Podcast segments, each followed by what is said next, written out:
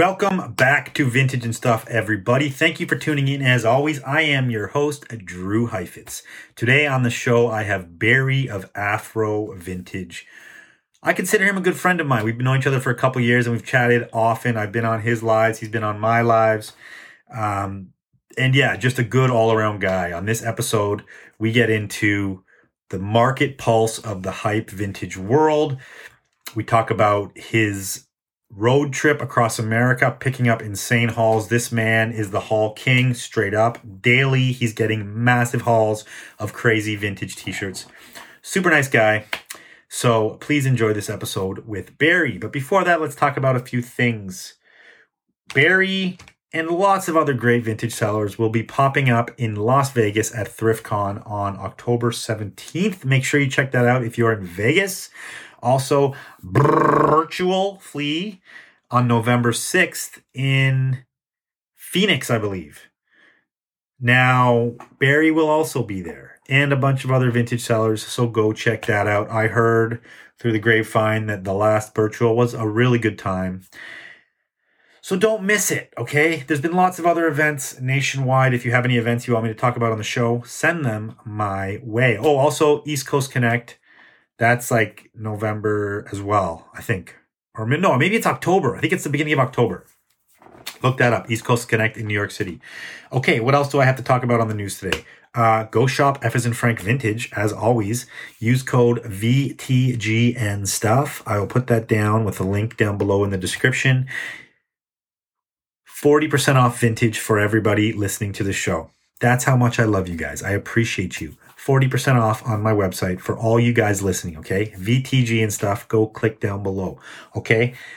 BidStitch is now doing a weekly live on our IG. If you don't know what BidStitch is, it's a platform that I am involved in starting. It's a platform where for only 10 bucks a month, you can sell as much or as little vintage as you want with no commission fees.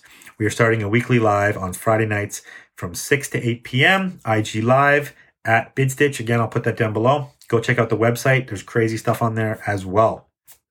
If you want to support my Patreon, that link is down below too. Get extra bonus content. You can support me because I do this show for you guys, okay? This show is for you guys, supported by you guys. So, big shout out to everyone who supports me on the Patreon. Mad love. I like am overwhelmed that you guys do that, and I'm very, very, very, very, very, very, very, very, very thankful. What else is going on? Lots of things going on. We're back at the Rose Bowl, uh, probably in October, November, all the upcoming months. We should be there, so come check us out, booth 3128. Uh, other news, some weird, wild world out there. Everyone stay safe and be well be happy, not crappy, in the words of my dad, Dave Heifetz, and enjoy this episode with Afro Vintage. And let me know who else you want to see on the show.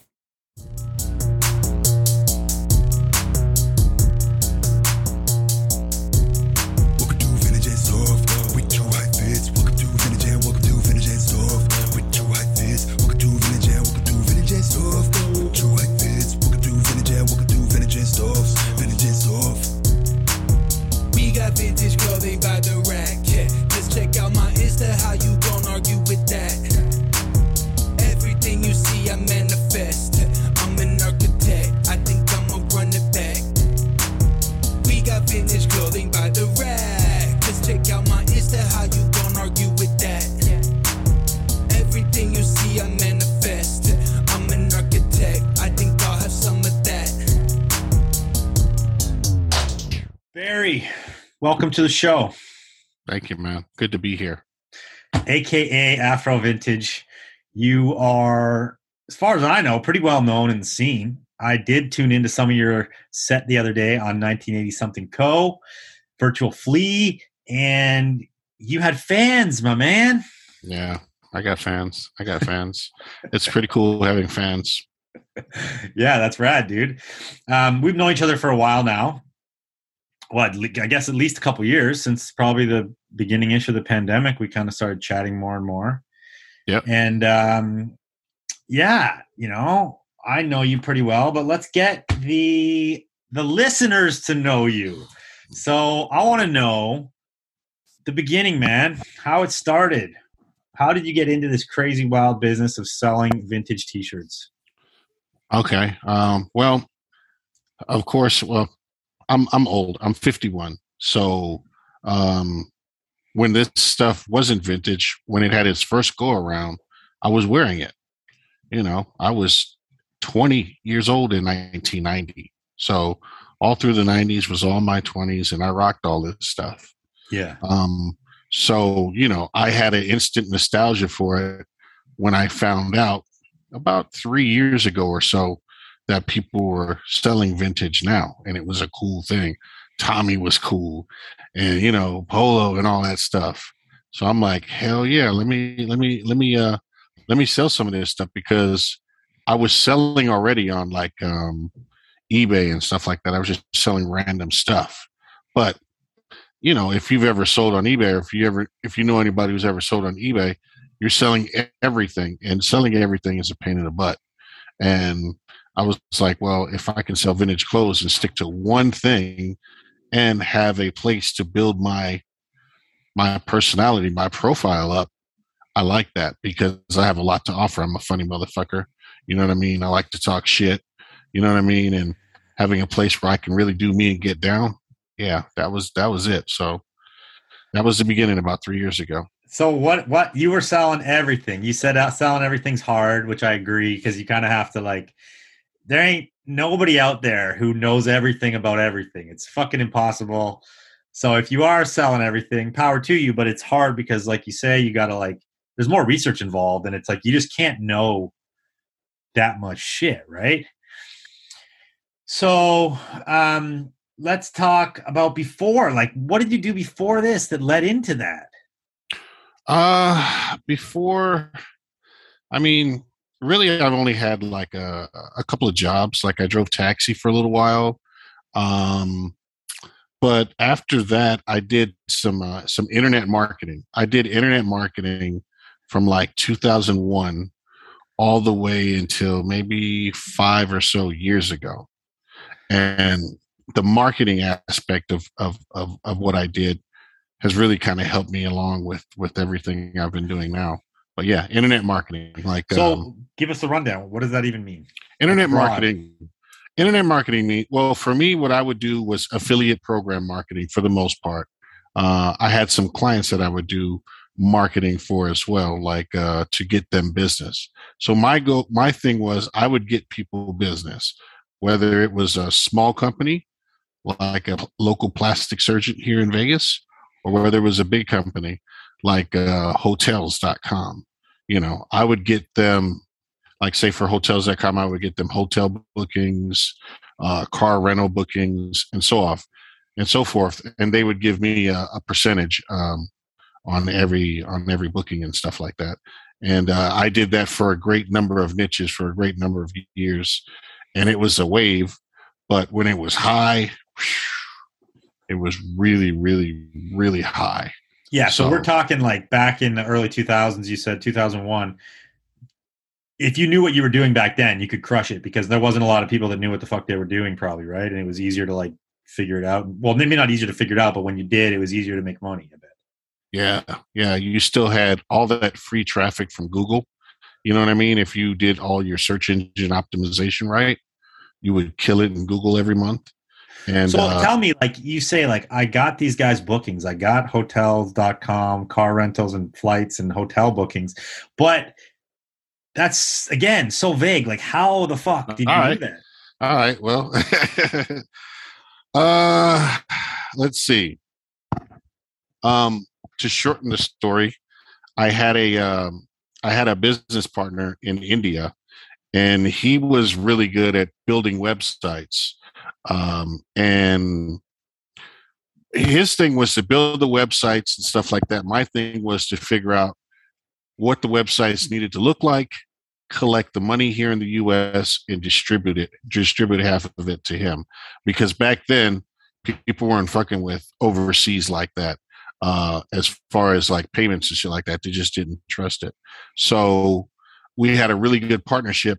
And what we would do is we would build these um, we would build these database driven websites that were hundreds of thousands of pages big, but they were just they would just create on the spot. Like they would just like if you typed in cheap hotel in Atlanta, you know what I mean? Like our page would just pop up and we would have like a hundred different websites with a hundred thousand pages and we would just dominate the whole fucking Google and shit like that. It was crazy. And we would do that for uh for like hotels, rent a cars, uh, and a whole bunch of other things. Some I don't want to name, but a whole bunch of shit, man. And it was cracking for like a long time. So you guys created a system that would just basically prey on search engine traffic. You crushing it with like organic search engine traffic. You get someone a booking, they pay you based on like where the clicks coming from. So you're driving the traffic to these sites and they're just cutting you checks based on like a commission structure. Yeah, yeah. We would we would we would have okay, so the site the websites that we would build would have uh like all the info like it would have like their back end kind of on there so, so that they can you know uh, type in all their information and stuff. And then when they did the actual booking it would go to the actual parent site which would be say hotel.com and they would put all their credit card information there and stuff. But the cookie would follow them from our site. So whenever a booking you know came from our site we would get a commission of whatever that booking was and stuff like that. Wow. So, wow yeah. man. And obviously that probably died off when everybody else realized it and there's like 50,000 of those websites out there trying to get these people's attention, right? Yeah.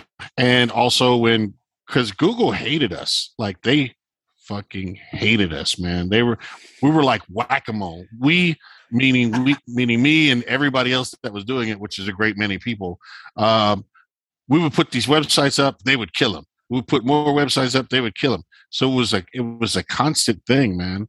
Uh, we used to buy back in the old days, 2001, three, three four, five.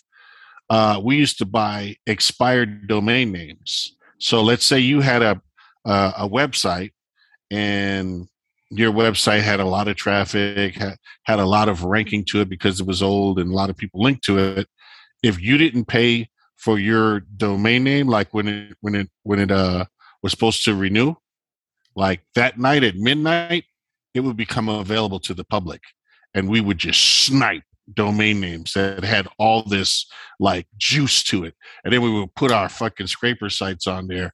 And then in a few days, the fucking all those pages, those hundreds of thousands of pages would just populate all through Google and we would just get a gang of traffic and money. And it was man, it was something else. That's crazy, man. Um, yep. Okay, well, that's interesting to me for sure. Um, but let's get into vintage because our listeners want to hear about vintage. So, yeah. how did that help you, man? Because like, how did that help you in vintage? I understand you you probably got a good overview of marketing and how it all works through that, but it's very different than what we do now. And like, what from that did you take away that transferred over to vintage? Uh, without getting too deep, the way that I source. Yeah. Like my my uh my chipotle sauce is dipped firmly in that. In some aspect of that. Okay. Okay. Um obviously there's some proprietary secrets there. Um interesting, interesting. My my brain is twisting and turning right now. As is the as is the whole freaking internet. I mean, you know, as is the whole uh, IG community, I should say. Everybody wants to know what is that secret sauce that he has because you know, um, I don't go into uh, uh, racks and bins and stuff like that to source. You know, I just I have a different way of sourcing. yeah, um, and it fucking works because if you guys don't follow Barry, you need to follow Barry Afro Vintage. Look at his hair; it speaks for itself. Uh, but luxurious. It is looking good tonight. Yeah you you come up, man. You come up on haul. It's not like you know most sellers will be like, "Yo, I picked this cool thing today. Found it at the bins today." You're like, "Haul today, haul today, today's haul, today's haul, today's haul." Like mm-hmm. almost every day it seems like, and we're talking like 30 shirts, 50 shirts, 100 shirts, 20 shirts. Like it's a lot of stuff. Um, I know we're not going to get the uh, the deep deep details out of you, but you are the haul king. I've told you that before.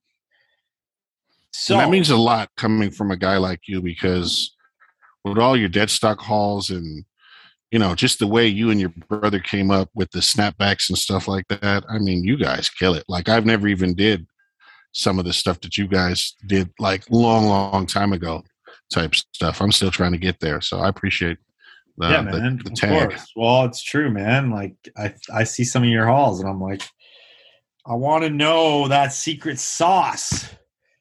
I still get hauls, you know, my hauls, sometimes they walk through the door. Sometimes I got to go find them, but um, there's nothing like getting a good haul, right? Yeah. And I mean, I, am sure you see me going, you know, from city to city, state to state, stuff like that. Like, uh, you know, you can, um, you have to, you have to travel. You have to, you know, you have to hit people up, and you know, you have to be willing to put work in. You know. I agree to that. Yeah, I've, I've said that many times, and I still say that. Like, if you if people are committed to this business, you've got to make sacrifices for your your livelihood or for how you want to live your life and if you're not willing to make those sacrifices like go fucking live on the road for two weeks or a month or whatever maybe it's not for you mm-hmm. so that's a great segue into your recent road trips because you know you as well as frank i see on the road a lot you guys are like out there driving around america buying shit up, selling shit, doing lives from hotels. You were doing lives from hotels. Um, so give us like a play by play of your last big road trip here. Uh, well, the last the last big road trip I went on, um, it was very uh machismo based, very very machismo based. You know, I told the world, I told everybody on Instagram that I'm going to go to the virtual flea in Houston, leave with my van with no with no merchandise, not one T-shirt, leave ten days before the event, and by the time I get to the event, I will have something to sell. And I just I, I traveled I traveled there and I hit some cities and you know I did what I did and by the time I got there I had a half a van full of t-shirts that I could sell at the virtual flea within that 10 days. That's so rad. Yeah. So were people following you and when you when you were set up at Virtual were they like, "Yo, like let's let's hear the stories. Like what do you got? Like how'd you find this? How'd you find that?" And they were like they were but they were like buying into like this yeah, vicar- vicariously living through you? Yeah. I mean, a lot of people did follow. Um, you know, when you say something like that, a lot of people will cheer for you, but you also got a lot of people that hope you fail too. You know what I mean? And there's no guarantees. I mean, you know, like, you know, anything could happen. You know what I mean? So, but yeah, a lot of people bought in. Like when I was there selling and stuff like that, vending, uh, a lot of people came up to me, man, and gave me props. And, you know, I had fans and stuff like that, which is funny. You know what I mean? Uh, people want to take pictures with me and shit. So it was a good time, man. And that kicked off like a two month on the road for me. You know what I mean? That was the that was the starting point. And since I did so good, I had a great event at Virtual Flea. Um, I just said, screw it, man. I'm gonna just uh, you know travel a little bit of the Midwest and a little bit of South and stuff like that. And you know, it was fun, man. It was like a two month trip, starting from that time when I said I'm going to take this road trip, and I just you know I just did it. Yeah, like you said, it's a gamble. Nothing's guaranteed. You could have ended up at Virtual with like half a fucking grocery bag of shirts or something, and mm-hmm. like or all mids, a van full of mids or something. Yeah. So, were you like happy with the quality that you got on the way? It was great quality, man. To be honest, it was great quality. Uh, I had I had two hauls in particular that were like one haul was like 200 t-shirts and another one was about that and they all came from like they both came from like dudes that were like in the music industry in some way somehow. So they were you know concert related and stuff like that you know rock you know so it was yeah it was good stuff man. It was good stuff for the so, very well, most part. give us like the top one or two shirts that you got on the way out to Virtual uh like um like i had some killer Ozzy shirts uh, I had uh, um, damn, I had a, I had a Mister Mister what is that dude's name? Mister, um, not Mister Giggles, but Mister something. I, I, had I had a bunch of you know what I had? I had a bunch of um, uh, Grateful Dead T-shirts. Had a bunch of Grateful Dead T-shirts. Yeah. Okay. Yeah, that were really really cool. I didn't have the the Deadland one, but I had some really cool ones. Nice. Mm-hmm. And uh, so, fill us in on Virtual. Which which Virtual was this? This was this was Houston. You said. Yeah, Virtual that Fleet was- Houston. number two, right? Yeah, They had the first num- one in Florida. yeah, that was that was number two. Uh, and I went to I went to the the Florida one, and I went to the Houston one. I didn't go to Miami, but I will go to Phoenix. Um, Virtual Flea Houston, man, was was how I think Virtual Flea should always be. You know what I mean? Like a lot of people, um, a lot of sales going through there. You know what I mean? From mids to you know super high end stuff. Uh, I'm sure you saw that the trade pit in the hotel lobby. That thing was crazy. Just, just it just went on and on and on for days. So yeah, it was it was really awesome. Like there was like what you saw there is what really happened there. There was no smoke, no mirrors. It was just it was just all good. That's rad. So, so you made money. Yeah, for sure. Okay.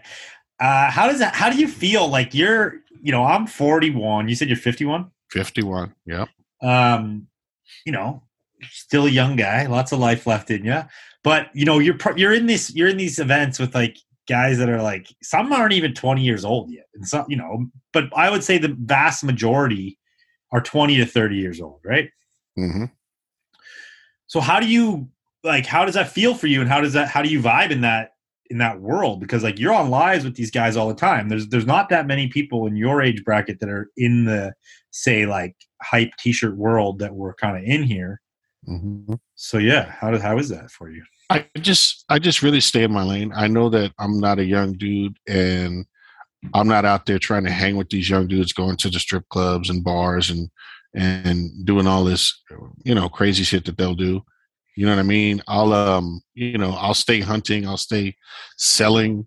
You know you know I'll, I'll dab people up. Maybe maybe go to a dinner or something like that. But for the most part, I'll just you know I'll just keep it moving, man, and not really not really hang too much because you know I could look really bad trying to hang with these young dudes, man. In a in a in in a situation, it could I get wasn't awkward. I wasn't insinuating that. I was No, just um, but I but I've known that from the start. I've known that from the time that you know I started into this business, and I seen just pretty much all young dudes around. I'm like, I'm going to be more of somebody who could, you know, teach and you know bring some wisdom to some of this stuff because a lot of these dudes, you know, it's their first time even selling anything. So you know, there's you know, I got a lot of sales experience. So you know, I, I just try to I just try to help folks like on an uncle tip more so than trying to kick it with them. You know what I mean? Because that's really that that that would be that would be ugly for me. That would be really goofy for me. yeah, man. I feel you. I feel you. Okay. I like that. So you have two grown kids, right? Or you have sorry, I, I know you have kids of I don't know how Yeah. I do. I do. Um, two or one or what? I have I have a daughter that's 23.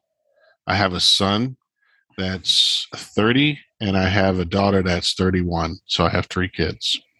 nice. Yeah. So they're like in the demo. So what do they think about you in the vintage t-shirt world? They're right into it.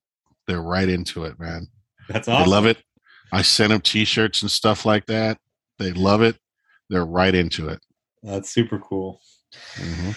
Um, okay, well, you know, you said Birch was good, so get let's get let's get back on this road trip because I want to hear more stories from the road, man. You after Birchville, you said you made some money. It was a good event, which I'm glad to hear. Mhm. Um, you know, I haven't been to a, a virtual yet, uh, mostly because of COVID restrictions. I'm sure I'll make it to one in the near future here. And Mhm. give us the road trip details, man. I, you were like, I got money in my pocket. Let's just keep on this fucking digging mission and figure out where we go. Yeah, road trip was cool because being on the road, you can you can source in a really good number of ways. You know what I mean? So I was sourcing, you know, um, using my method, you know, my chipotle sauce. But also when I would see, you know, uh, an old place or whatever, you know, I would stop in, you know, look for dead stock hauls and stuff like that, or, or, uh, you know, just, um, you know, go to garage sales in, in different cities and stuff like that. Uh, so that that was really cool. Some of the uh, some of the characters that I would go to their houses, man, I need to really get cammed up because some of these dudes are a trip, man. Like there was this one dude that like he gave me his address and I'm going, you know, I get off the freeway and then it's probably a 10 minute drive to his house from the freeway. And all along the road, it's a little town, all along the road, all you see is Trump 2024 and Confederate flags. And so I'm like, all right, cool. I'm excited now because when I see that kind of shit, I know I'm going to find what I'm looking for. There's a bunch of old stuff there. And you know what I mean? So I'm like, I'm cool. So I get to his house, I get out, and he comes to the door. He's like, hey, come on in, man.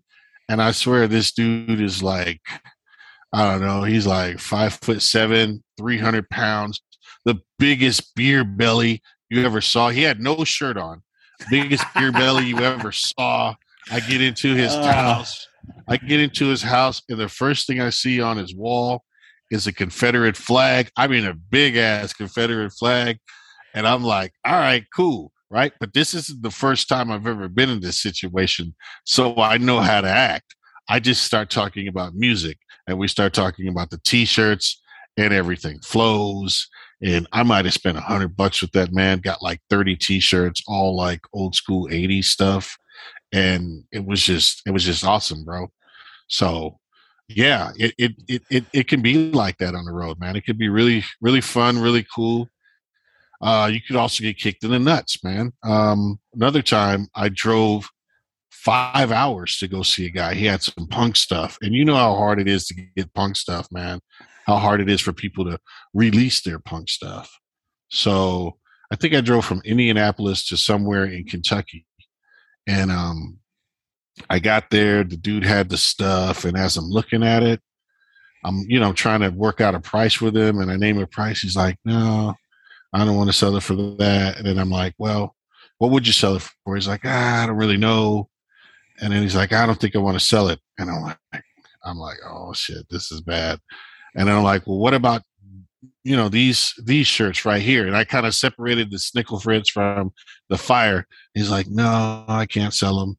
And I'm like, well, what about just these four or five? Because there were some crazy ones. He's like, no, I can't sell. I said, so you can't sell me any of them? Like none of them for any price at all? He says, no, man, I'm sorry. I, I can't sell. And I was like, I, I, didn't even say anything to him, man. I just spun around and fucking walked out the door, man. I was pissed. And he told you, come down to see me. Yeah. Showed me pictures of everything and all that, man. Oh, that is a kick in the nuts. That's the uh, that's the hoarder mentality when like they want they know they want to part with it, but they like it's a disease. Like they can't, you know. Mm-hmm, mm-hmm, oh mm-hmm. man, that's rough. Five hour drive. Five hour drive, and you know, with the way I do it, the less questions that I ask people, the better, because you start asking a lot of questions before you're even at the person's house or whatever.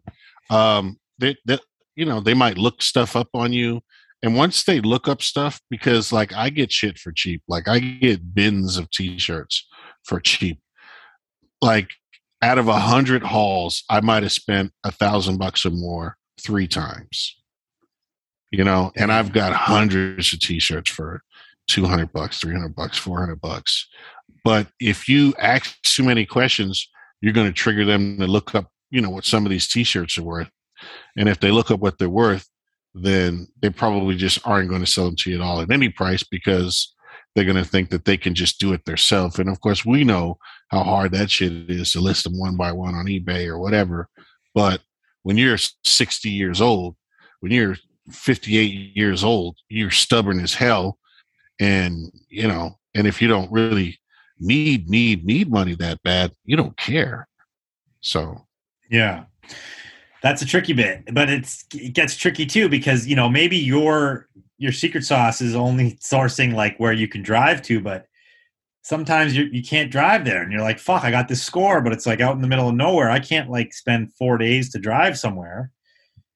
So then you're like well you got to start asking questions and starting to figure out what's there and then it's like trying to decipher if it's, if it's worthwhile or not and get a get a pickup on it from some shipping courier or some shit yeah it's tough i had a deal the other day sean sent it to me because he was like i don't know if i want this and i'm like okay i'll look at it and the guy, you know, the guy, people say it's 90s, but half the time they don't even know if it's fucking 90s or not. They're like, they're like, I don't even know. It's just some of my old shirts.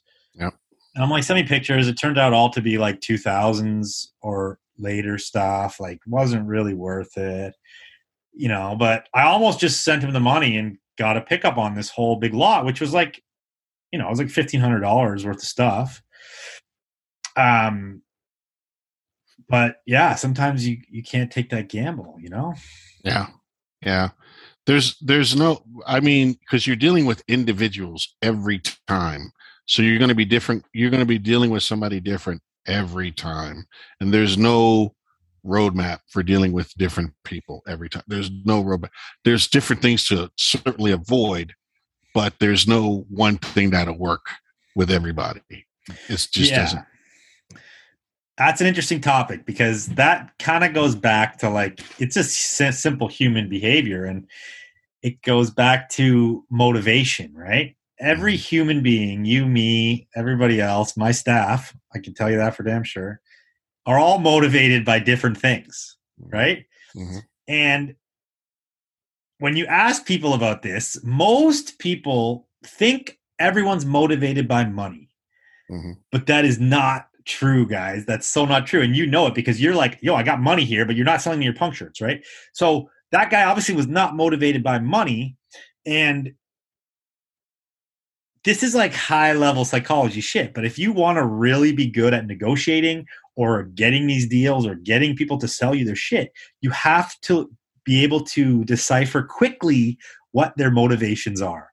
Are they motivated by um, by what do you call it? By um, like encouragement or like uh when is their wife saying get this shit out of the house yeah I don't want totally you know some people will be money but then some people will would, would be more stoked if you just gave them some of your time and had a coffee with them and shot the shit about fucking politics or life or whatever or some of them want you to blow smoke up their ass about how cool it was that they went to those concerts. It's like people are motivated by different things. Everybody ticks on a different clock. So it's your job as a negotiator to like figure that shit out quickly so you can leave with what you need to leave with. Mm-hmm. And that can be hard. That can be hard sometimes. Let me let me get this out because you just triggered something really really interesting. Okay, um, about eighty five percent of the people will want to tell you about how cool these shirts are and where they were when they got each shirt and all this shit. Um, now the thing is about that is the more that they look at those shirts and start telling you about the fond memories, the more they're likely to either keep some of the shirts or change their mind and not tell you anything and not sell you anything at all.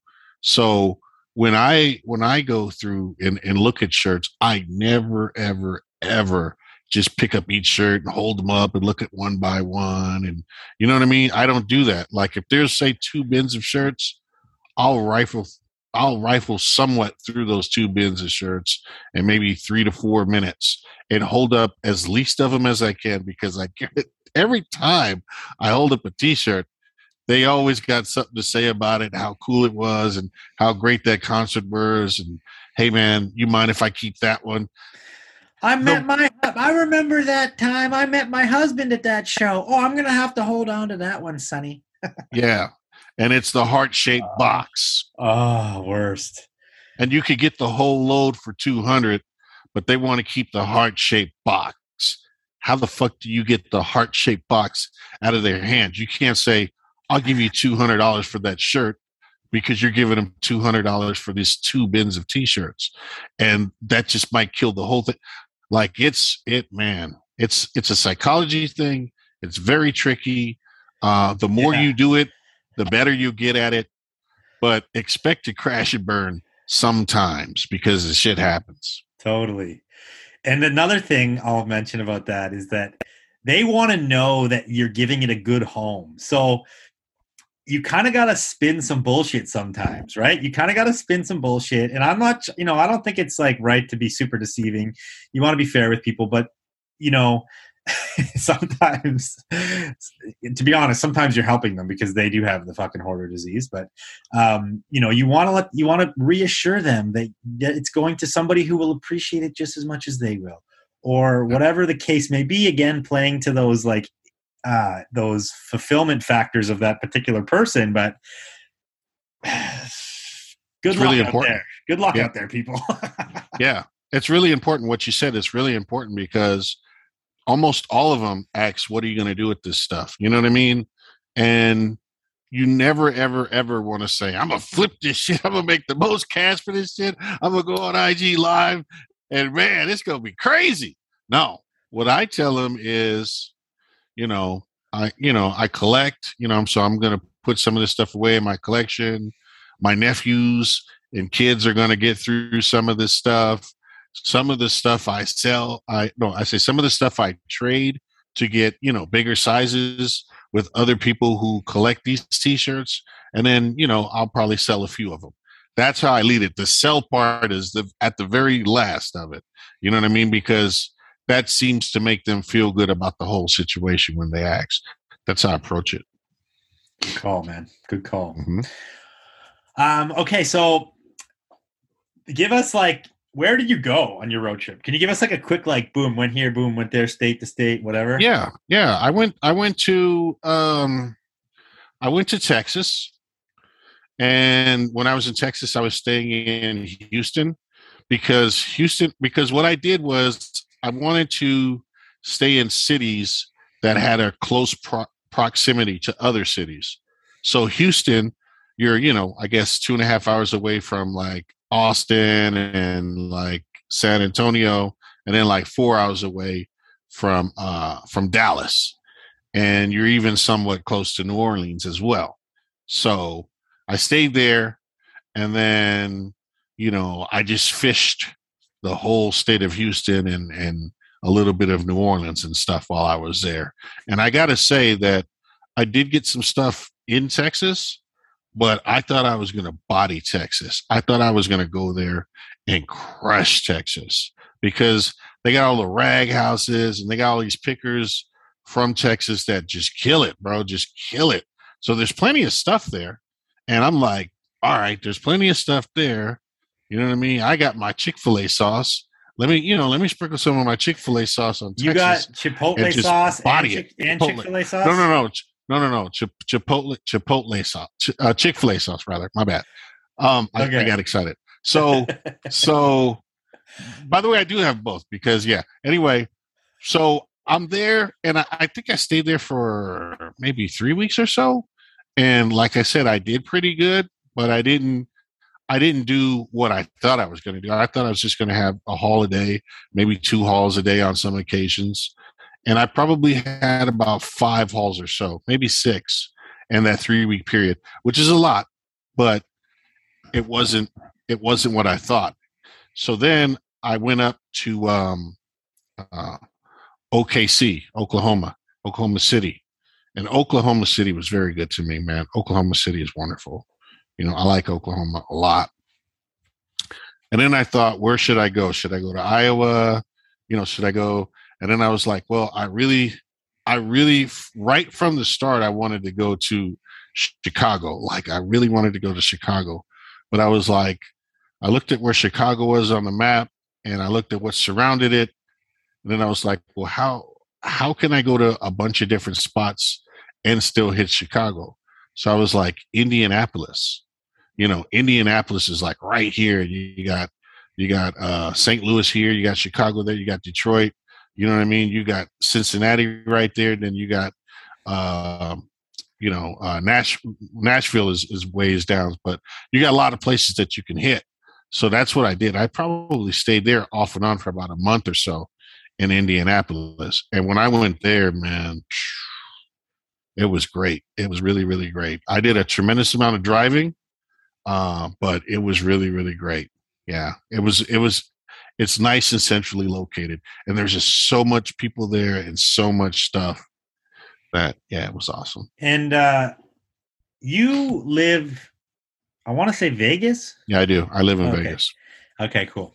Um, I had a question. So you're doing these digs, you're buying shit for cheap, you're getting hauls, big hauls. You don't rifle through stuff because you don't want to trigger like those people to keep shit. So you must end up buying a lot of mids that you're like you that aren't the hype shit, right? Yes. In the mix. Okay. But are you you're not really set up to sell mids the way I see your business. So like what do you do with mids, man? What do you how do you liquidate all the other shit that you don't want? Well, um, I have a few people who do buy in bulk. Um, but I I brought I brought some mids back. I probably out of out of all the mids that I got, I probably brought back a third of them. I probably brought back a third. Um, I probably bulk sailed a third.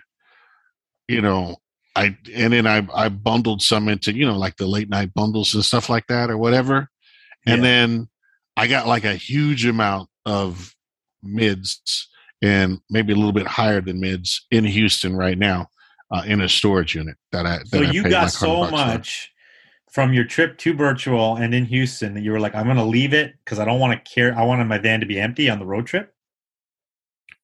Say that one more time. You left it there because you wanted an empty van to keep going. No, no, no, no, no, no, no, no, no, no, no, no. Uh, I took I took almost a full van back to Vegas with me. Yeah. Um, I did my road trip, and then at the pretty much the last stop of the road trip was back near Houston. I picked up a. Um, it was probably three thousand pieces.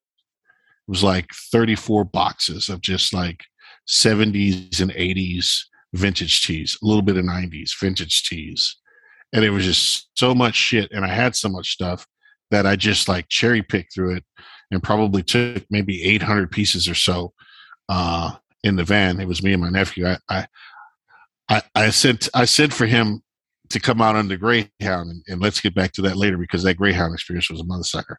Uh, so he came, we did this deal, and uh, I loaded up the van, and then you know we just we just went back. So I got, I got, I got a bunch of pieces still uh, you know, out there in Houston in a uh, storage unit. That's crazy. So And I 32, sent a lot of pieces. 32 boxes, and that's from an individual person. Yeah, yeah. Um, by the way, I all the way along the trip, I would send boxes back home. You know what I mean? Of like the better shit. You know what I mean? So you know, if I had some ba- some bangers and grails and shit like that, I would send a lot of that stuff home. You know, kind of like as an insurance. You know what I mean? Like, okay, you know, I'm getting good shit and good shit and good shit and good shit. Let me send some of the best stuff to the house and you know sell some of the really good stuff, and then you know with the mids just do whatever. Um, now, what was your question? What did you say? I forgot. No, no, just that's wild. That's a huge haul. So you Oh yeah, the haul. The haul was from one. stock, How much stock do you sit on at a normal basis? Uh, maybe a thousand to fifteen hundred t-shirts. I would say. Okay. Okay, sorry. Go back to the haul about the thirty-two bucks. Back to the haul. Back to the haul. It was from one person. Um, a guy. A guy had died, and he had left um, all these boxes of of t-shirts to uh, another person to donate either the shirts or the cash from the shirts to a private organization, uh, you know, a charity. And so um, the dude said, "Hey, you know, we're going to look through some of these boxes and whatever is whatever t-shirts that are appropriate for this charity because it was a theme-based charity. I don't want to give away what it was.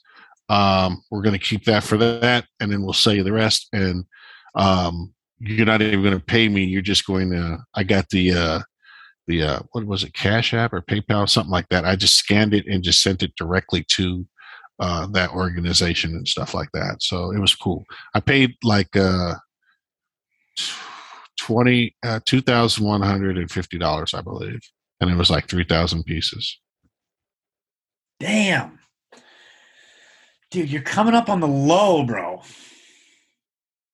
That's how it is, man. It's like it's like that's really how it is. Like that's really how it is. When you buy from people, you're not going to pay a lot. You're just really not going to pay a lot most of the time. Like it's not it's usually not a it's just it's usually not that deep with the money. It's more about where's the stuff going and I need it out of my house and I can't fit it anymore and I'll take some money but just enough where like I know you're not swindling me. Like, don't give me 50 bucks for, you know, two bins of t-shirts, but Yeah. you know, 250, No, I that's cool. it makes sense because I feel the same way about all my wife's shit. I'm like, babe, I want to get the shit out of here. Just take it away.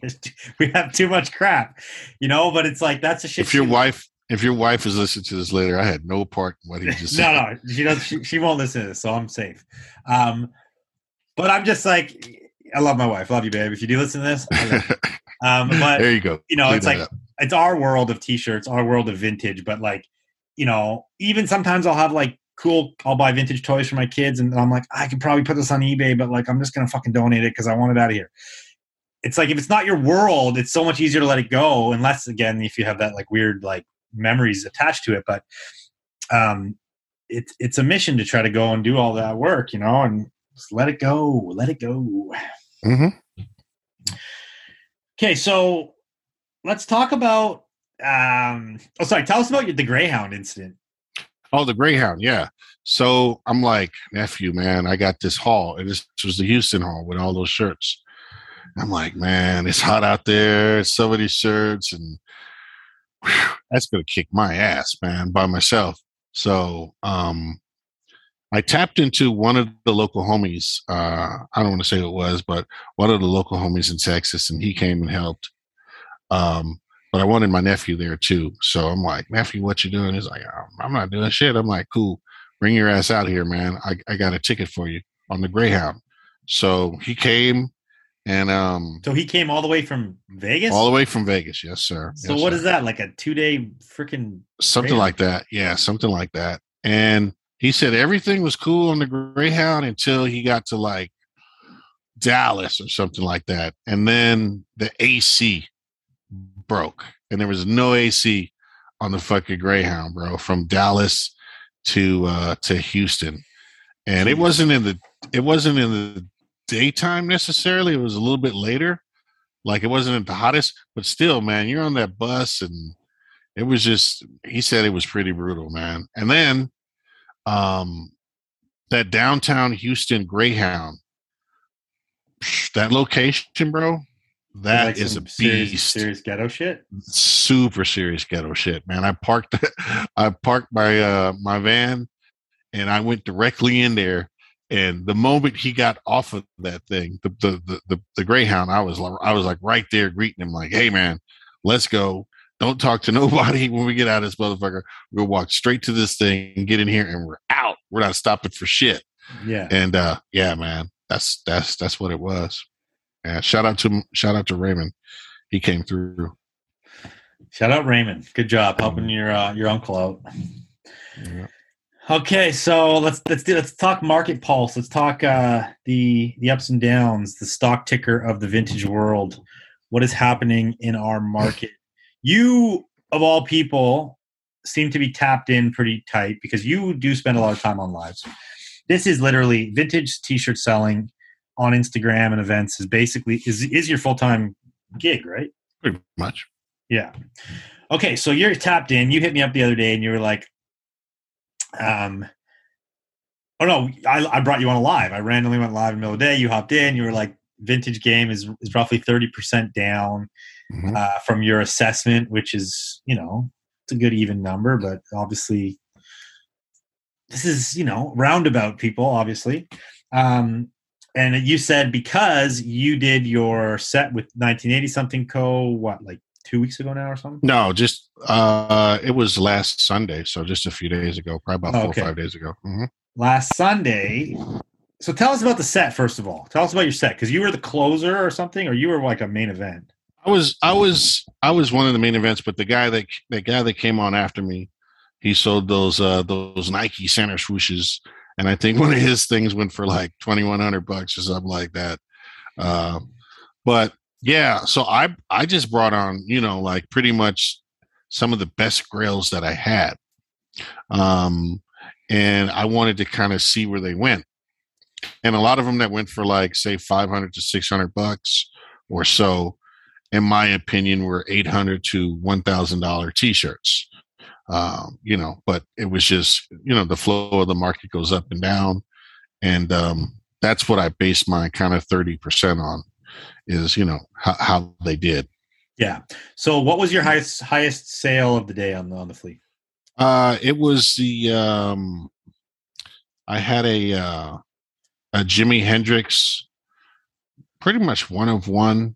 Um, it was from the artist that that that does the Heaven Smiles for like the uh the uh Santana pieces, the Heaven Smiles Santana pieces. I think his name is Michael something. I, I, can't I can't forget I can't remember his last name, but um, yeah, it was a crazy piece, dead stock, beautiful XL, great meshes. I think it went for like six ten. And my opinion, that T-shirt on the low end is worth a thousand. Probably on the higher end, it's probably worth fifteen hundred or so. Okay. crazy piece. Yeah, so those ones are kind of the wild multicolored big print, yep. and they're kind of like all hand, they're, they're screen printed, but they're like hand layered screen printing, so it's like they can be unique in their own right, kind of like yeah. more like real art pieces than like yep. regular screen printed tees. For those people that don't know, go look them up; they're super cool.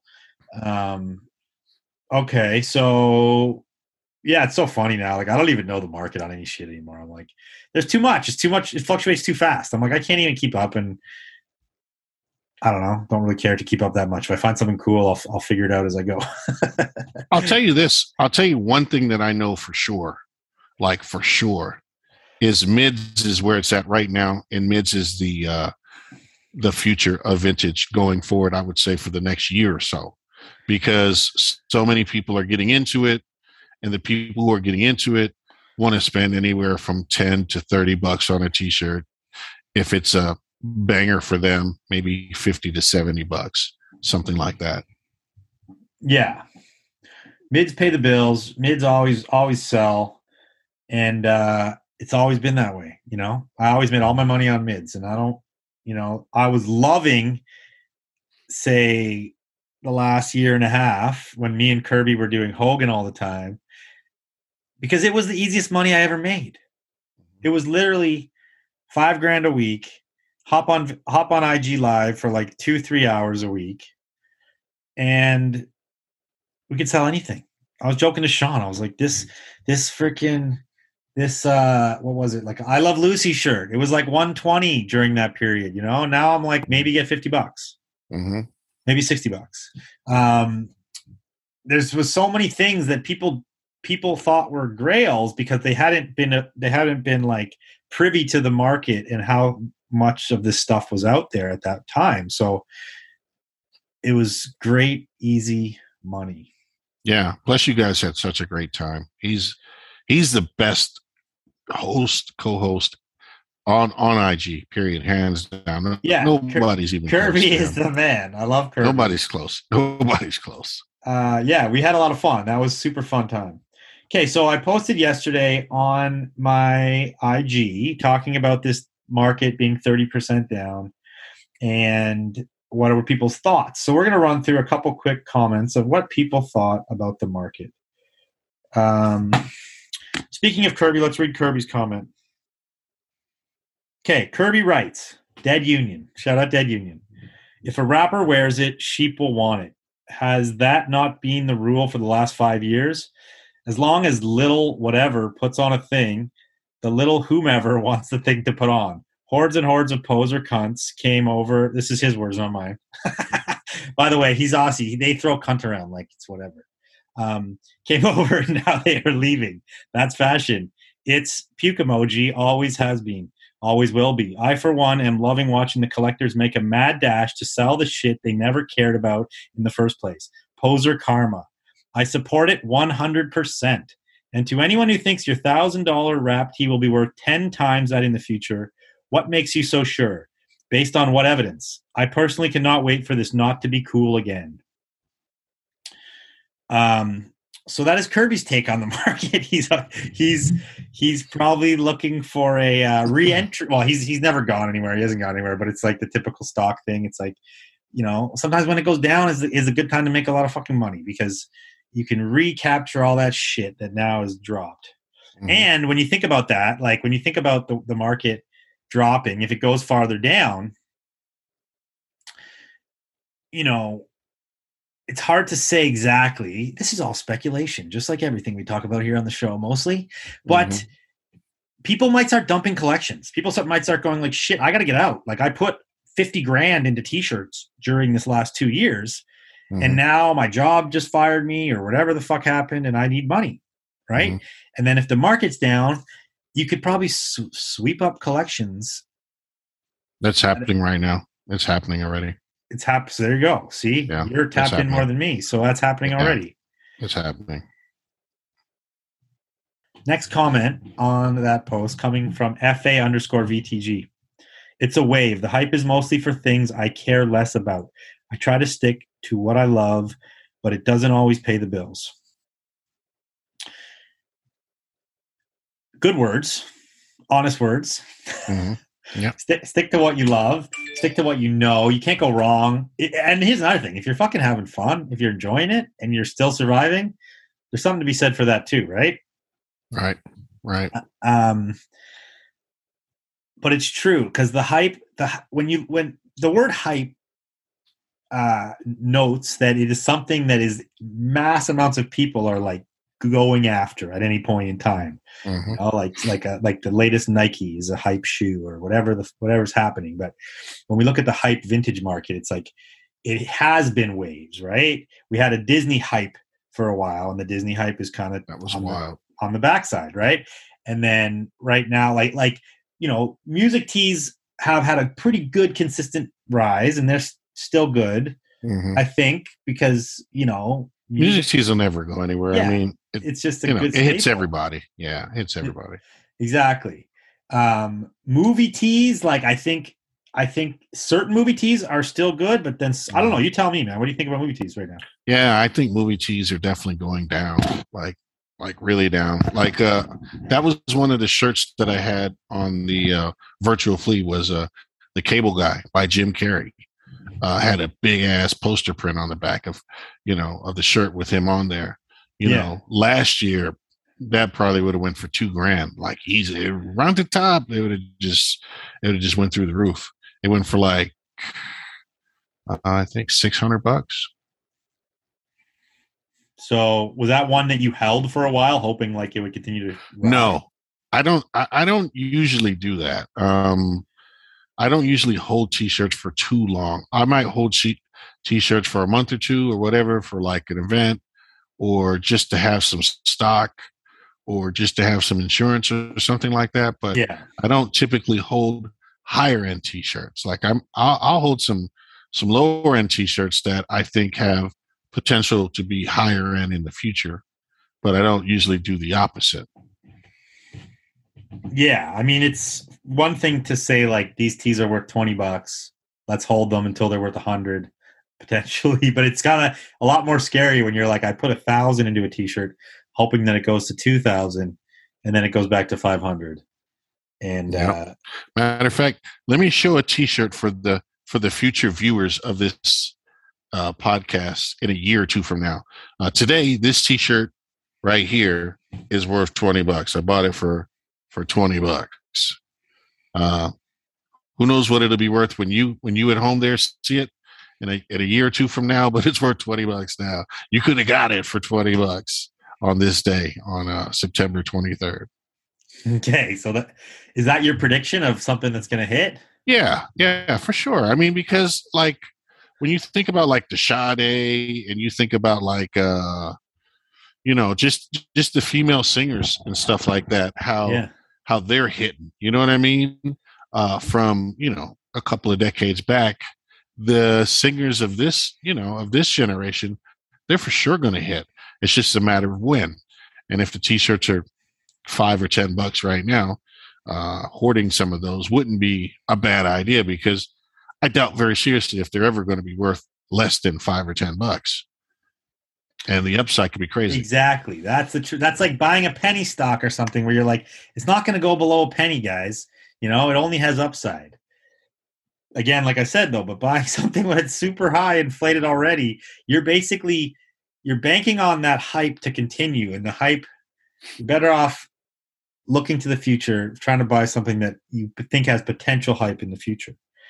Okay, this is not. I'm gonna I'm gonna read Uncle Bin's comment. He says, "Vintage game is a long play game. If you're in it for the hype, you won't last long. A lot of people come in, drive up prices, and leave. The market is just correcting itself. There will be another bomb soon."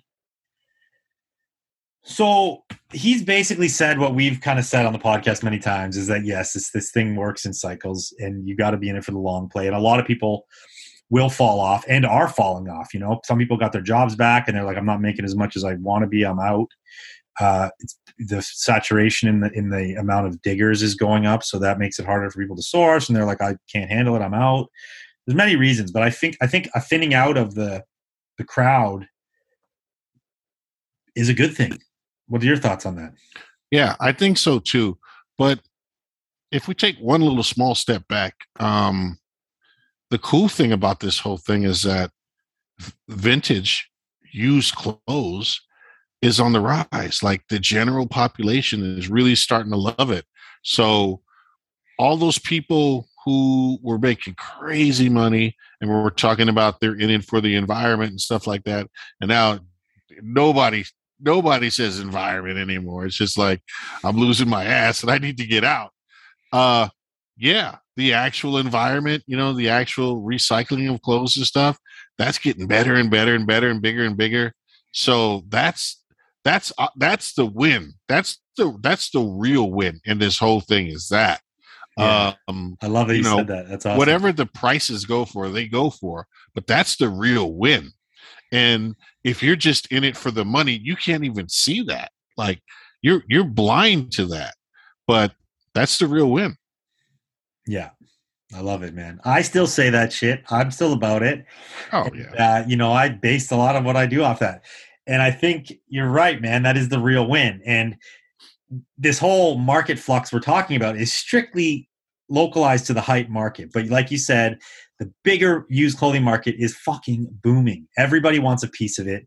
Um, the public's perception is the most important thing, and that's like the general population of America, of Canada, of the world is now thinking that used clothes are first of all acceptable to wear over new clothes because it used to be uh, taboo or stigmatized, yeah. you know, in a negative way.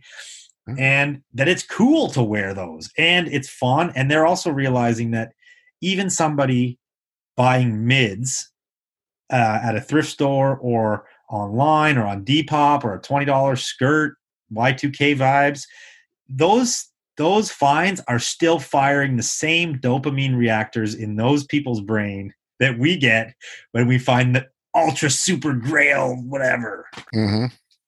Yeah.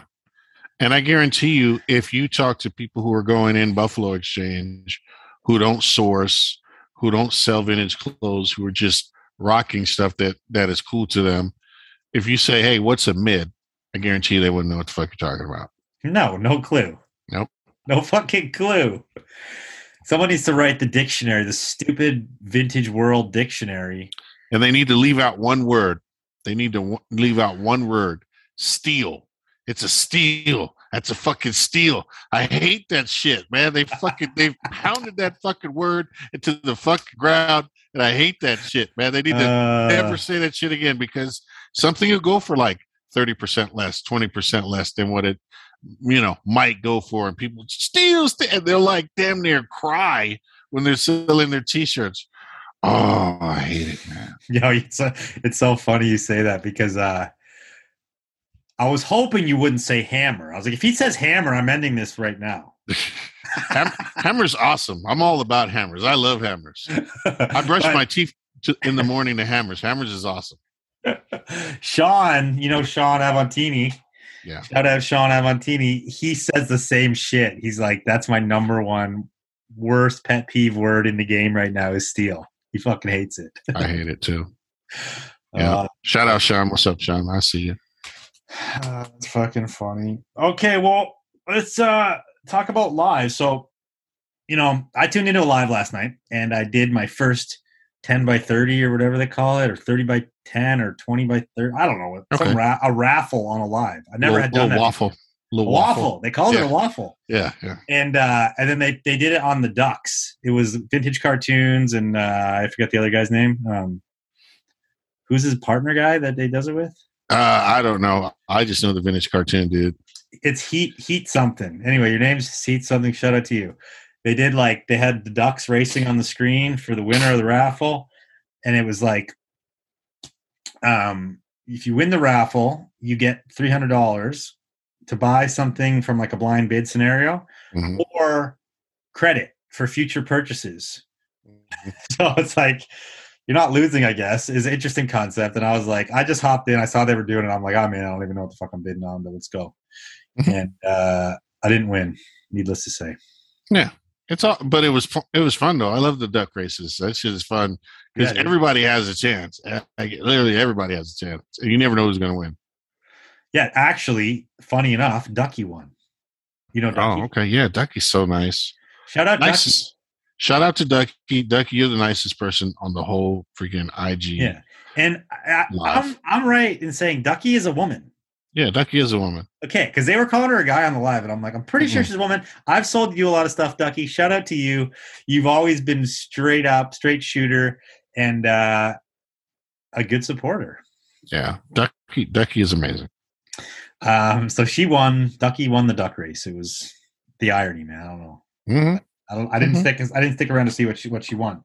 So talk about the live. So we've gone through this massive turning of the guard kind of thing. Not maybe turning of the guard, but we've gone through a massive like wave where everyone was doing it for a long time. Everybody was making crazy money. A lot of the people that were like really going hard, like Monarch, is basically off live. Mhm. Um, shout out Sean, Shot Monarch. Um, Coop Caps, he was doing a consistently weekly live. He's totally off live. Um, Chloe from G- Got It for Cheap, he had a weekly live like the night. He actually was the first one to do the Nike only thing. Okay. I, I don't think he's doing any more live. So there was like this wave of where like all these like guys were doing it, and me and Kirby, and then that those guys kind of fell off and were like, "Fuck it, I don't want to do it anymore."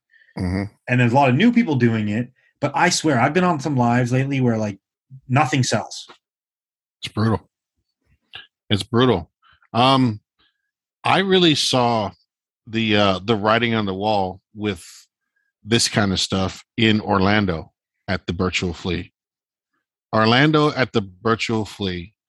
Um, first of all, just to clear the air, I didn't shit on the Virtual Flea in Orlando because it was their first go, and I didn't want to say anything negative about it. You know what I mean? And there's not a lot of negative shit to say about it, but it could have, you know, it could have been better, but you know, it was what it was. But I love Chris, and I why do just, you got to why do you got to clear the air? Did did you say I- something? I, I, well, you asked me about it. You asked me about it, and I told you it was wonderful and it was great and all that stuff. But it really, it really wasn't wonderful and great. It was okay.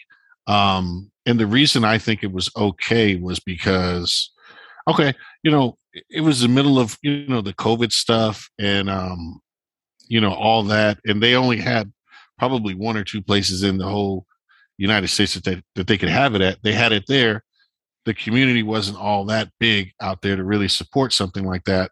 But people did come out. But the warning shot out there that I'm talking about that refers to like the lives now was a lot of people who went there were strictly looking for stuff for their collection only. Like, you know, I collect drug tees. Do you have any drug tees? Yeah, I got drug tees over there. Okay, well, do you have drug tees with shrooms on them? You know what I mean? They were very niche, very specific. And because at that at that virtual flea, I had the craziest stuff ever. Like I had crazy, crazy stuff. Marilyn Manson, Type O Negative. I had crazy stuff. And people were just looking through it like it like it was mids. They were just plowing through like it was nothing. And I was freaked out about that because like, like at the bowl or something like that, people would have I would have left with nothing. They would have bought everything. So I think that was the warning shot of what was to come. It really it really did shake me up when I uh when when that was over and I saw how people were being so selective on what they were buying. And I guess as time has went on and people have gotten a lot of stuff that they need for their collection, there's a lot less need to actually buy anything. So even though you're selling something and it might be worth something, if they don't need it, then they could take it or leave it. And if they could take it or leave it, they'll either leave it or get it for a steal. And that's what we're seeing right now. Totally. Uh, it makes very, very good sense to me. Um, yeah, interesting. And I and I guess the theory of this is that in order for that to keep growing at the rate that it was growing, we needed enough new people to always be entering that would accept where the market was at and start to start to collect themselves or start to like purchase or whatever, wear, collect, I don't whatever however you want to call it. Mm-hmm. And that's tough because it's like our market as it grows gets like it gets like a higher barrier of entry. It's like if I want to just jump into this game of vintage t-shirts now, it's like I'm starting at like $300 retail for these mm-hmm. things that I like and mm-hmm. or $500 retail and then there isn't enough new people coming in. Couple that with like economic dramas and you know all these other things that are happening in the world and yeah, there has to be a correction in the market. So Yep. Yes, but you know what though? The market is still as booming as it ever was, but I don't know if I mean some people for sure see it. It's very clear and obvious if you just look at it it's transferred from online Instagram to real markets, to the flea markets, to the pop ups, to the in person selling. You know, there, I'm sure that most um, vintage shops right now are killing it still, you know, with mids and stuff like that because plenty of people are getting into used clothes. You know what I mean? They're just finding out it's used clothes vintage and, you know, they're just finding, you know, they, some probably don't even know what single stitch is. You know what I mean? They just know that they like it. It's cool. You yeah. know what I mean? And now there's other places to, besides Buffalo Exchange that they can go and get it. I've noticed my my retail stores are doing really My well, my I only have one physical retail now, and it's doing really good, like really solid, without much energy put into it, which I love. Mm-hmm. Um, and we don't sell anything really above mids. We sell like a good solid grade of mids, outerwear, everything. You know, I'm I'm not only t-shirts we sell everything, but it's just good. And I think that's refreshing for people because they finally got to go out and fucking touch and feel and try on and all these things. Mm-hmm. And the amount of events popping up too, like you said, strictly for the vintage community is crazy. I mean, ThriftCon was the first, in my opinion, yeah. beyond yeah. like Rose Bowl and shit. Yeah. Then yeah. the virtual came out. There's probably some others in there. But now it's like, you know, it's kind of one of those things. It's like once somebody sees somebody do it and they're like, yeah, it doesn't look that hard to throw a fucking huge event. Let's do it. Mm-hmm. There's like those guys mm-hmm. in Philly doing it. Uh, Juicebox Archive, they did they did one. Mm-hmm. Um, are you friends? East with, Coast um, East Coast Connection is doing it. Yeah, they do it in the basement of Metro, uh, Metropolis. Metropolis. Yeah, shout out to East Coast Connect. Those guys are killing it. Mm-hmm. Those there's a lot of sick vendors in there. Like you got Bowie Coke Mirror, super sick. Um, I don't know, a bunch of bunch of sick dudes. It's wild. It's it's it's it's wild. Like what they're what they've put together uh, on an on an ongoing basis. I think this is going to be their fourth one, uh, and they moved it out of Metropolis this time to uh, to a, a bigger venue. Um, and the lineup is going to be crazy. They're going to have Redman there. Oh, they actually selling. moved it out of Metropolis to a real venue this time. Yeah, yeah, they moved it out of there. They're gonna the the the vendors that they have are crazy. They're gonna have Red uh, Redman, the rapper. He's gonna be there vending. There's no telling what that man's gonna bring. Like no telling. So they're really doing it over there. What man. date like, is that? What date is that? Do you know? October third, I believe. Damn, I didn't know that. See, yeah. this is dope. I like talking about this kind of stuff because this is something that the listeners want to hear too. Because there's probably a lot of people in New York. If you guys are in New York, October third, look it up east coast connect. Um, and if you if anybody out there listening has events they want us to shout out on this show just send them to me and i'll talk about them but i think i think that's true like you said physical retail is doing very well. The rose bowl's still doing well although now when you go out there it's like 110 degrees in the fucking parking lot and you're like by the middle of the afternoon you want to die. Yeah.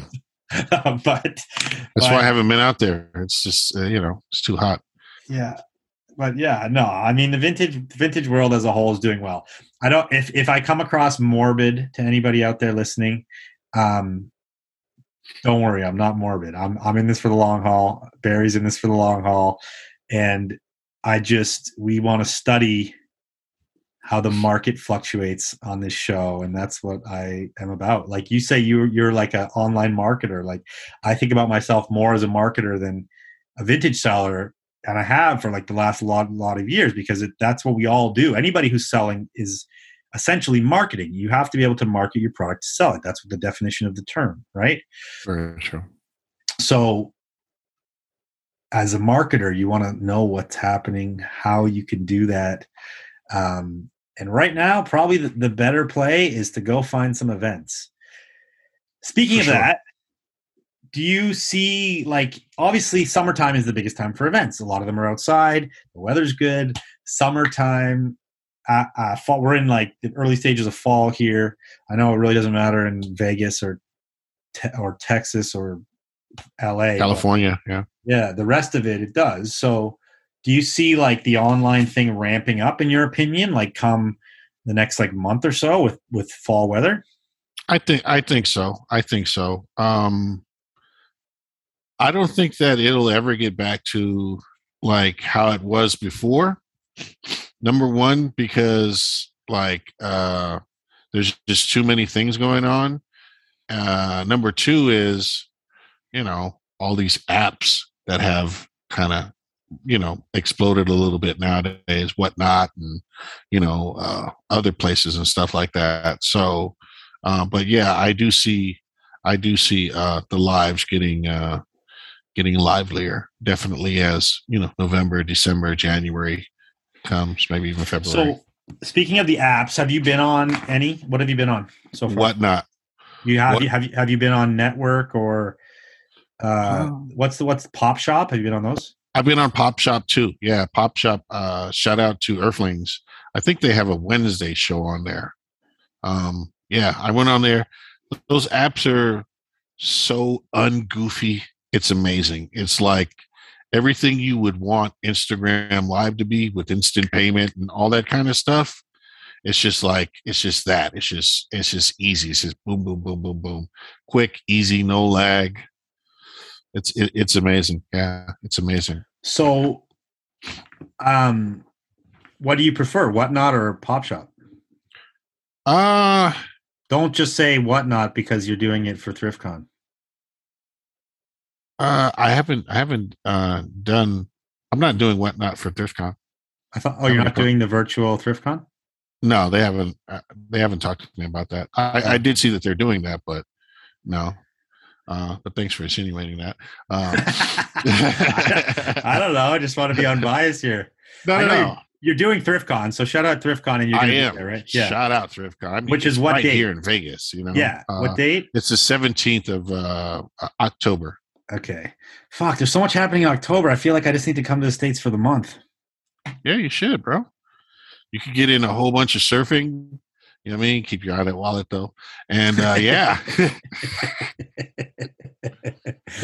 oh, burn. Okay, well, I better tell that story. So, so last trip in LA, this was in uh, August. I uh, I went surfing in Malibu, and I I my typical thing is like I put my wetsuit on, I take my keys, and I like pretend to go just go surf, but then I hide them under a rock on the beach. You know, I try to be all stealth about it. But this day I was a little unstealth, and I was way too fucking hyped up to surf because I just got a new board, even though the waves were shit. And obviously, somebody had been watching me. So I go back to the rock after my surf session. My keys are gone. I'm like, oh, fuck. I expected my car to be stolen, but it wasn't. My car was there locked. And my keys are nowhere to be found. So I have to sit there in my fucking wetsuit. I broke down with this guy in like a camper van on the side of the highway, and he like gave me a shot of vodka and he was letting me use his phone and consoling me, letting me cry on his shoulder I called the tow truck driver and waited. But yeah, somebody basically just stole my wallet and phone out of the car. and then I had to get a tow rental car, get the car rental car towed all the way back to LAX because that's where I got it from, which is like pretty fucking far from Malibu. And because they stole my driver's license, I couldn't get a new car. So now I'm like without car in LA, and then without credit card, without my phone, and I can't get a new phone in America because I'm on a Canadian network, so I need like to go get a new SIM card for the Canadian network. It's a fucking mess. So I had to hightail it back to Canada. But when I finally got around to like calling the credit card companies and everything, these motherfuckers hightailed it with my wallet to Santa Monica, Macy's, and Bloomingdale's, and fucking racked my shit up they're so good these guys that somehow they convinced my bank they probably the bank probably called my phone and these guys answered and they convinced the bank to raise my limit so they could they could buy more shit at bloomingdale's How much did they get? How much did they get the card for? Or do you not want to say? yeah no it was like 25 grand i don't my limits aren't even that high dude. They had to like increase one of my limits like by 10 grand. So i was like motherfuckers. But obviously that shit's insured. I got my money back. Thank god. But uh yeah you know fucking what do you call it? Career criminals. They know what the fuck they're doing. Yeah. um what were we talking about again? Oh yeah, coming to LA, coming to all these cool events. So ThriftCon is Vegas on October 17th. Yeah. And then you got um and then you got virtual flea on November the sixth. So like three weeks after that, you got virtual flea, and that's gonna be in Phoenix. Yo, it's gonna be a good fall, eh, Barry? Like Yeah. all these events, and this is also a wicked time. People people get spendy in like November ish because that that holiday mindset kicks in, and it's like just go buy everything. Mm-hmm. Yep. So yeah, man, it should be fun. It should be, you know, good times. So Now I don't know about you coming here for a month, man. I don't know if your wife is going to allow that. She's going to be like, "Hold No, on, that ain't happening. That ain't happening. a That month? happening. Are we going there for a month? We go there for a month. We can ride the kids. we can go there for a month, but your ass ain't go there for a Yeah. month. Exactly. Road trip. I should just pile everybody into the camper van and just roll down in the trailer. That would be dope. Do what you do. See if I can come up, find some come ups. Yeah, and you will because I mean, you, you the the thing is is like you've already hit a bunch of different dead stock hauls, so you really know what to look for. I'm still trying to train my eye on what to look for. Like right now, I'm just in the stage where I'm going to places and I'm getting those hard no's. You know what I mean? Hell no, hard no. You know what I mean? They're following around the store type nose. So I haven't really gotten to the part where you know, I've been able to get a yes or, you know, even just a look, even if it's not what I'm really looking for type stuff yet. But I'm, uh, you know, I'm trying, bro. I'm, you know, I'm, I'm excited about it. Hell yeah, dude. It'll happen. It'll Yeah. happen. You just got to keep pounding. Yeah. What? So, what are your thoughts? Do you think the blind bids had a factor in the in like the decline of prices? No, not at all. Not at all. I think, I think the opening of America had the biggest effect on the pricing because people were starting to find way more shit. I mean, you know, you got people going to flea markets now, you know, yard sales again because of the summer, um, you know, estate sales, uh, people out there finding dead stock hauls, uh, all kinds of stuff. So, yeah, it's uh, I I just think it was a natural uh, evolution of it, and uh, it happened. And uh, but like I said, the bigger picture is vintage is growing. The mainstream likes it. It's getting more and more out there. You're going to see. I think next year you're going to see malls go from not having any vintage shops at all to having four to five in its shops, and then the next year you might see, you know, six to ten vintage type shops. You know, some might sell vintage uh, furniture, some might sell old signs and stuff, some might sell a combination of hype and vintage, Yeah. and then you got the rework stuff. for people who are dead sleep on rework stuff, man, I think that that I think that the opportunity for rework stuff uh, in vintage is just the tip of the iceberg right now, where where it's going to be. I think that's going to blow up in the next few years. I just can't see how it won't. Hell yeah, buddy. That's uh that's what I'm hoping on and banking on.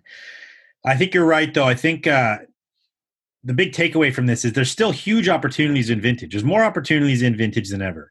It's just the opportunities have changed and you got to maybe think outside the box a bit and adapt just like we always have to adapt. Just like we adapted when the lives became a thing in the first place. It's like we all adapted. Now it's time to adapt again and figure out something that's going to you know support your lifestyle and support your your habits and your hobby and keep firing those dopamine reactors you know in the end of the day my business is doing just as well as it ever did because i never because i'm diversified into all these different avenues of selling used clothing again I, we call it vintage but like i sell just as much fucking average used clothing as i do sell what we call even vintage so um yeah to- totally but I think we've I think we've beat that topic. What's the saying? Beat it like a dead horse. We've beat Yep. that. We beat that topic down. Um, but I like it. So let's move on, though. I want to do some quick hits with you, okay, Barry? Hit me. Okay. What's the most expensive shirt you've ever sold? Period. Lil Kim t-shirt. What's the number? What's the cheddar? Oh, uh damn, I shouldn't have said what it was. Well, uh 2.2. okay. Uh, dope. Two point two. I have you beat by just a t- just a hair. Uh, okay, who's your favorite seller at the moment? Who do you who do you think's doing? And this doesn't have to be like most grails. This could be just someone who you appreciate the way they present themselves, or like who you enjoy following, or I don't know, whatever. My favorite seller at the moment. Damn, that is a tough one, man. Um shit, my favorite seller at the moment. Uh, I, let me come back to that one because I have to think about that. Okay, uh, Cradle of Filth or Morbid Angel. Cradle of Filth, hands down. Okay. What about um mosquito head or rap tee? Mosquito head, like like for the absolute win. I mean, there's a there's a million rap tees out there. There's not a tremendous amount of mosquito heads, and mosquito heads are falling apart by the day. So yeah, man. Dr- Dry rot is really our rack of dry rot at the warehouse right now is like 20 shirts deep right now. Like we're finding them all the time. And some, sometimes we'll list something like on our website, and by the time we go to ship it, we're like, fuck, it dry rotted in that period of time. Um it's definitely an issue. So have you had many mosquito heads in the last couple years? I think I had two or maybe three ever. Which ones were they? Uh, I had the Sid Vicious one. I had the Bob Dylan one, or something like that. I think that's his name. Uh, and uh, or James, James Dean Bob Dylan, one of the two. Uh, I think I had one more. I can't really remember what it was. So yeah, like three of them. Yeah, you know the one uh with the living color dudes, the same dudes that you just had the shirts of. What are those guys called? Uh the Wayans brothers. The Wayans brothers. Yeah, And what are what was their skit called again? hated it. Uh, the um, the uh, men, men on film. You talking about men on Fi- men on film? Yeah. Oh, I forget which which skit They, it was. they had a they had a couple of uh, skits. but anyway, it's the ones with the Wayans brothers, like Wanda or something. But uh oh yeah, they um I can remember having that shirt at the ball and selling it probably to Feynman for like three hundred bucks. Not even much long much previous to COVID. Hmm Which I don't know. What do, what do you think that? What do you think those those shirts are worth now? Like a couple grand? Um, that one that you're talking about, the mosquito head, the Wanda mosquito head. I think that shirt is probably worth four to five grand right now. Four to five. Yeah, man. Yeah, and then there's fi- There's the fireman B- Bill or whatever the other character. Um, yeah, that's about the same. that's about this. God damn, four to five. And I don't even think if I had it and I didn't need to sell it, I don't even think I would sell it because those shirts are just crumbling every day and every day. And those shirts legit will be worth, you know, more as time goes by. And they're already worth crazy money right now. Yeah. So we just literally um, did a, a load of black tea. So I, you know, you know, I have bins in my own collection. I show I show bits of my collection all the time. I got like thirty bins of tees, and um, I'm, Lightweight I'm- flex. what's that? Lightweight flex. Go ahead. uh yeah, it's my podcast. I do what the fuck I want. I ain't mad at you. I ain't mad at you. so so um i recently well sean recently did a load of uh of like of a dry rot wash just to like preempt like pre pre wash shit that could dry rot because i don't want any of my stuff in my bins i opened my bin one day and i'm like fuck these things are done so like kind of now we're doing like an active rotation of just washing random shirts in these bins because hoping that they'll be good, right? Because that's the that's the key. Like, you know, if you guys don't know what dry rot is, you should by now because I talk about it all the time. It's it's the black dye gets acidic, so you have to wash out the acid in your black dyed shirts on a regular basis. That's why like heavily used shirts don't often dry rot because they've been washed a shitload. But if you have like any black shirts that you're storing for like a huge period of time, I would recommend taking them out periodically and washing them. Facts. I second that. Yeah. All right.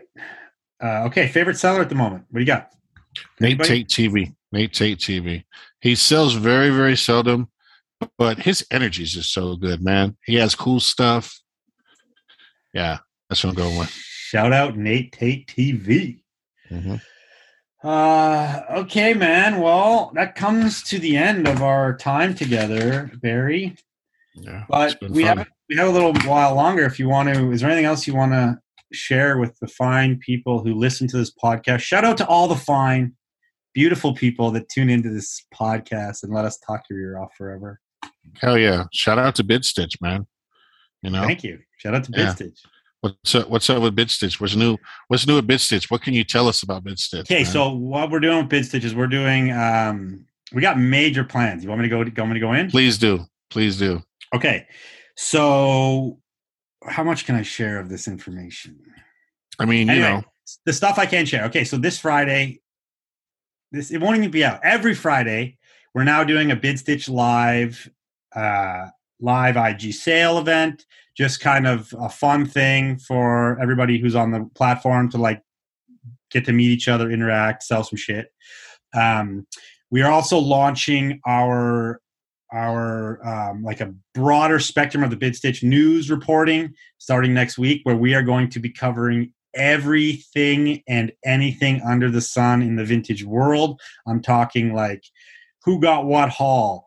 Uh, i'm talking guides to every city in america vintage stores. I'm talking guides to events. Um, i'm talking about um, a, a more in-depth version of continuity's vintage news reporting um, we're going in we're going in. And we've also we've launched a new version of the platform which is now much faster. If you haven't been on the site in a long time it's way faster than it was. It's uh the the communication between like sellers and buyers has gotten a lot better. We did we've done a lot of updates since like the first iteration. So definitely go check it out. And I, honestly i'm gonna say it there's so many steals on there barry. Hella steals, hella steals. so you haven't checked Round it out, top, round the top. if you haven't checked it out, you should go check it out because there's there's steals on there. But we have a lot more plans in the future. We actually have been thinking a lot about the platform and how it operates and how people interact with each other and like what makes what makes a platform fun for people, right? Because in the end of the day, you know, why are we all addicted to fucking Instagram? Why are people addicted to TikTok? Why are people addicted to, to IG lives and all these things that the vintage community is literally addicted to? And you can't say you're not because you know you are. Not you particularly, but everybody else out there. I feel it. Um, so we've been kind of looking at ways to make the site more interactive and more fun for the users. And we have some crazy ideas. I can't really get into it right now, but there's going to be some big updates of totally new tech shit coming out in uh, the coming months here. So we're we're actively working on it, and we hope anybody who's actually got on there enjoys it, and everyone's found some steals and um, steal, steal, steal, steal, steals, and and if you're selling on there, we appreciate that too. Okay, what is the number one most annoying thing about selling on Instagram? Payments. Yes, DMs. Yeah. And payments. So, BidStitch is a commission-free platform where you can you can now have a centralized hub of all your orders and everything is localized to what you're doing. If you want to be more organized and selling on IG, a really simple way to do that would be to send people the the invoices through BidStitch, which means all the data you need to ship is is there. Because I don't know about you guys or you, Barry, but I, I when I was doing like lives all the time and selling a shitload of stuff on live, I was fucking up orders all the time. My phone was full of screenshots of people's addresses. Shit was a fucking nightmare. The worst, most unorganized way to run a business is to be unorganized like that because that's when problem happens but also because it, it basically sucks your time Mm-hmm. so when you think about it 10 bucks a month to have like a crm type program where now you can send people direct invoices. So you're like okay i sold this in the live here's your invoice pay. Then you all you have to do is log on and everything you have is centralized. Like it should be because oftentimes too when people send friends and family money they don't put their fucking addresses in right? Which that's the biggest problem because now you're like i got to go back to the screenshot or go back to the dm but you're like i already got 200 dms over top of that guy's dm like do you feel me with these with these headaches For sure. For sure. like it's real it's fucking shit Yeah, it's it's it's it's the biggest headache of all with the uh with selling online is just dealing with the DMs. Thousand percent. So alleviate the DM nightmare. Pay 10 bucks a month to have the subscription. That's all you're going to pay. And then send out your invoices via the system, and everything is there. You've tracked your whole shit. You can look at your monthly sales, like all these things that you can't really do the way you're doing it now because it's super unorganized. Oh, here's a crazy tidbit too. FYI, you know that like um in uh, PayPal has a threshold for for remi- uh, submitting people's revenue to the CR. Uh, not CRA. What do you call it? IRS. IRS, yeah. Mhm. Yes. Okay. CRA in Canada. IRS. What do you think that threshold is right now? Uh maybe twenty five grand? Yeah. You know what they're lowering it to? Five grand. Like 150 bucks. Damn. So essentially now the government has mandate I mean PayPal wouldn't fucking do it if the government didn't ask because the gov- PayPal doesn't give a shit. The government wants to know because the government wants more goddamn tax money because they just gave it out like how many trillion dollars in relief funds, Yeah. right? So the government goes to PayPal and they say, "Hey guys, we want you to remit every single person's income period with like a $150 threshold." I'm and I, don't quote me the number, but I'm I know it's within like $300. It's stupid low, right? Basically Mhm. sell two t-shirts and you fucking hit your max of Yeah. friends and family payments. So um that's a big thing for people. Like they're gonna now having people that think this as like a hobby to secondary to their main gig are gonna be getting that income submitted to the IRS behind their back through the system, and there's to be a lot of news about this coming out. So don't just think this is like some, you know, I didn't just make this up. There's going to be news coming out about it. So, um, yeah. Anyway, stay tuned for BidStitch updates. Lots of stuff coming through, and, and if you if you guys want to tune in, BidStitch it's going to be on the BidStitch account. We're doing lives with BidStitch members. Going to have some fun um, on there every Friday, six to eight p.m. Yep. And I'm a member. I'm I'm grandfathered in. I believe in Bid Stitch. I believe in Drew, and I believe in the Thrift Lord. Like these guys, man, they're not gonna, you know, they're they're gonna take this thing up. You know what I mean? And if there's any bumps in the road, and of course there's always bumps in the road, you know, these are two of the guys who could really figure this shit out. You know, I have confidence in y'all. Thank you, Barry. Appreciate that big time. Yeah, man. You got any shout outs today? You got any people you want to thank or other people you want to Man, thank you for in. having me. thank you for having me, man. I appreciate you. Um, you know, I followed you from the very beginning. You know what I mean of all this shit. Um, sent you corny ass questions when I first started, and you took time to answer them. Uh, so yeah, man, just thank you for having me, and you guys follow me, Afro Vintage. Uh, you know, I, I, I stay getting hauls, and um, every once in a while I'll slip on prices. So you know, go ahead and bomb me with the DMs, which I hate, but do it anyway. Uh, and yes, yeah, his name's gonna be on the screen right here. Follow Yeah, this fol- man. follow, follow, yeah. And uh yeah, that was fun, dude. Thanks for coming on the show. Much Yeah. appreciated. Thank you, appreciate it. Well, another episode come and gone. It was a fun one. Great chopping it up with Barry. All the links you need are down below. VTG and stuff for 40% off FSandFrankVintage.com. We have the Bid Stitch link, our new platform where you can sell your vintage for only 10 bucks a month, no commission fees. My Patreon down below. All that good shit. Please, if you like this podcast, if you like what I'm doing here, if you like all the info and knowledge that we share on a daily basis, please take some time, share this video or this audio to your Facebook, share it on your Instagram stories, tag me, I'm reposting, and it helps me grow my audience and grow what I'm trying to accomplish here with this podcast. Thanks again, everybody. Much love. Namaste whatever else people say. Thank you. Peace out.